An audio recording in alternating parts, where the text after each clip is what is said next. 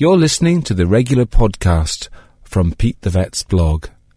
This was first broadcast on East Coast FM. And Pete Wedderburn, our vet, is here from Bray Vet, Old Connaught in Bray, at petethevet.com. You're very welcome, Pete. Good morning. Thanks for coming in. We've got a question here for you. Mm-hmm. Can you explain canineology, some sort of massage for dogs? Anyone doing it, and what credentials do you need to do it in Ireland? Says Maeve in Rathnew. Well, Maeve, canineology isn't something I've ever heard of, I'm afraid. It not? Not at all. I mean, what do, it I, means. do I have to Google this or something? Yeah, yeah. Can you can go on your own uh, with talking about it before uh, give me a chance to get this? well, so canineology, I guess, what that means technically is Why don't knowledge. you put in massage for dogs? It means knowledge of dogs. Ology is knowledge, and canine is dogs. So canineology means knowledge of dogs. Um, moving to the broader Yeah. subject of massage of dogs, yes, that's a big thing, and it's a, a very much a growing area. Um, I mean, I think most dog owners would be well aware that dogs like massage. You know, I, I know my own dogs.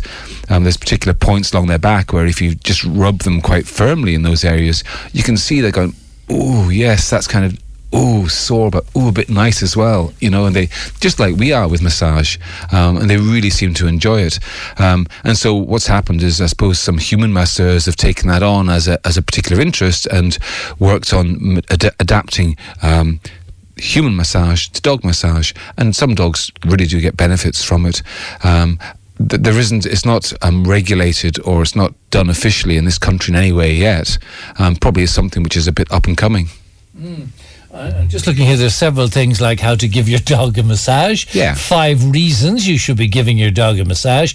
Oh, here's the font of all knowledge, canine uh, Wikipedia. Here we go. Canine massage is a branch of massage therapy that promotes health in dogs. Specifically, canine massage therapy is a form of alternative therapy, uh, the benefits of which may include relaxation, uh, increased oxygenization, relief from pain, improved joint flexibility, as well as miscellaneous benefits to the immune system.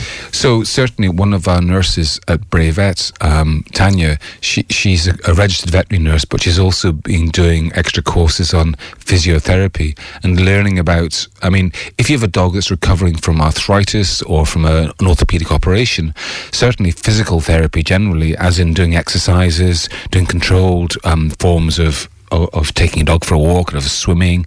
All of these things help a lot. And massage does fit into that quite well too. Um, you know, um, even just you know, physically holding a dog while you extend and um, flex its legs in different ways. There's lots of ways that just as they help humans, so they help dogs. I think almost any therapy, if you think about how it can make humans feel better, you can apply it then with adaptations to dogs and indeed cats. It might be an American term. There's a equine, uh, equineology. So there's probably canine canineology as well. Well, I can't see how that means massage. but it says uh, equineology, quality courses in equine sports massage. Well, there you are. So somebody must have adapted that. But So, but it basically it's massage. It sounds to me like it's all about massage. So it is beneficial. Now, do you need qualifications? no, you don't. In this country, um, I mean, if you if you're going to diagnose and treat animals, you have to have veterinary qualifications. I think that um, if massage therapists are setting themselves up just to make, you know. To, to give dogs pleasure, if you like, by massaging them to help them relax and so on. I don't think that you need um, qualifications for that. If you want, if you, if on the other hand you're saying I'm going to treat a dog with arthritis with massage therapy, then you'd have to be a vet or a registered veterinary nurse in order to do that. Um, it's quite tightly regulated in that way. Okay, but it's a positive thing. Mm. Oh, really, I. I, I, I think it's it's a thing which um, just as massage therapy can, has many many benefits for humans, why not for animals too? As long as it's done in the right way. Right. Okay. Fair enough. Now on to the uh, big story at the moment as regards dogs, and that is microchipping. Yeah, that kicks in today. So as of today, the thirty first of March. Um, Everybody who owns a dog has to have that dog microchipped. Um, how it works is puppies have to be microchipped by the age of 12 weeks. Or if they leave their home before then, if they leave the breeder's home, if you like, before then, they have to be microchipped before they go. So what that means is from now on, it won't be possible t- to get a dog that's not microchipped because they should all be done from the very start. Now, added to that, um, if you have an adult dog, you have to have, go and get it microchipped if it hasn't been done already. So that means that all dog owners out there, if your dog isn't microchipped and registered on, a, on one of the official databases, then you're committing a crime and you could get into trouble. Um, there's a fine of 5,000 euros, up to 5,000 euros if, if your dog isn't done. Lots of people don't have dog licenses. I mean, is this going to be similar? Well, it's much easier to enforce than dog licenses. Dog licenses is they're a bit bureaucratic to the extent that you know if you haven't got it on you, they've got to follow it up, and they've you know it's it's not always so straightforward. Should it be scrapped? And Should a dog license be scrapped and just be a microchipping law? Well, that, I think that I think that's quite a good argument for that. I mean, I think that the, the dog license is only um, is a very low uptake of it. I don't know how many dogs are, are licensed, but certainly way less than sixty percent of the dogs populate dog population. Yeah, everybody I talk to who has dogs, you say, I didn't even know there was supposed to be a thing no. called a dog license. See, it's, it's organised by local authorities. And the thing is, people wouldn't want to drop it because it does create a revenue stream which helps to fund the dog pound service and the local dog warden.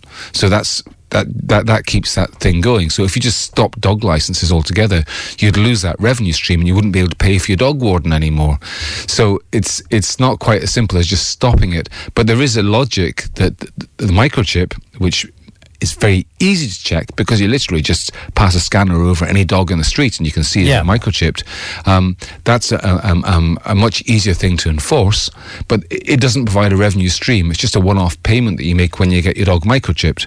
Um, so I don't know. I mean, dog licenses are run by the Department of Environment under local authorities, whereas microchips are run under the Department of Agriculture. So they're different departments. So right. that, it's one of the, one of those civil service government issues that's quite yeah. difficult to get your head and, around. And uh, tell us about the the costs of this now. So the cost of the microchip varies quite significantly because it, it um, some of the animal charities are, are, offering it for free this month, for example. People like Dogs Trust at special sessions where you can get your dog microchipped with no charge whatsoever.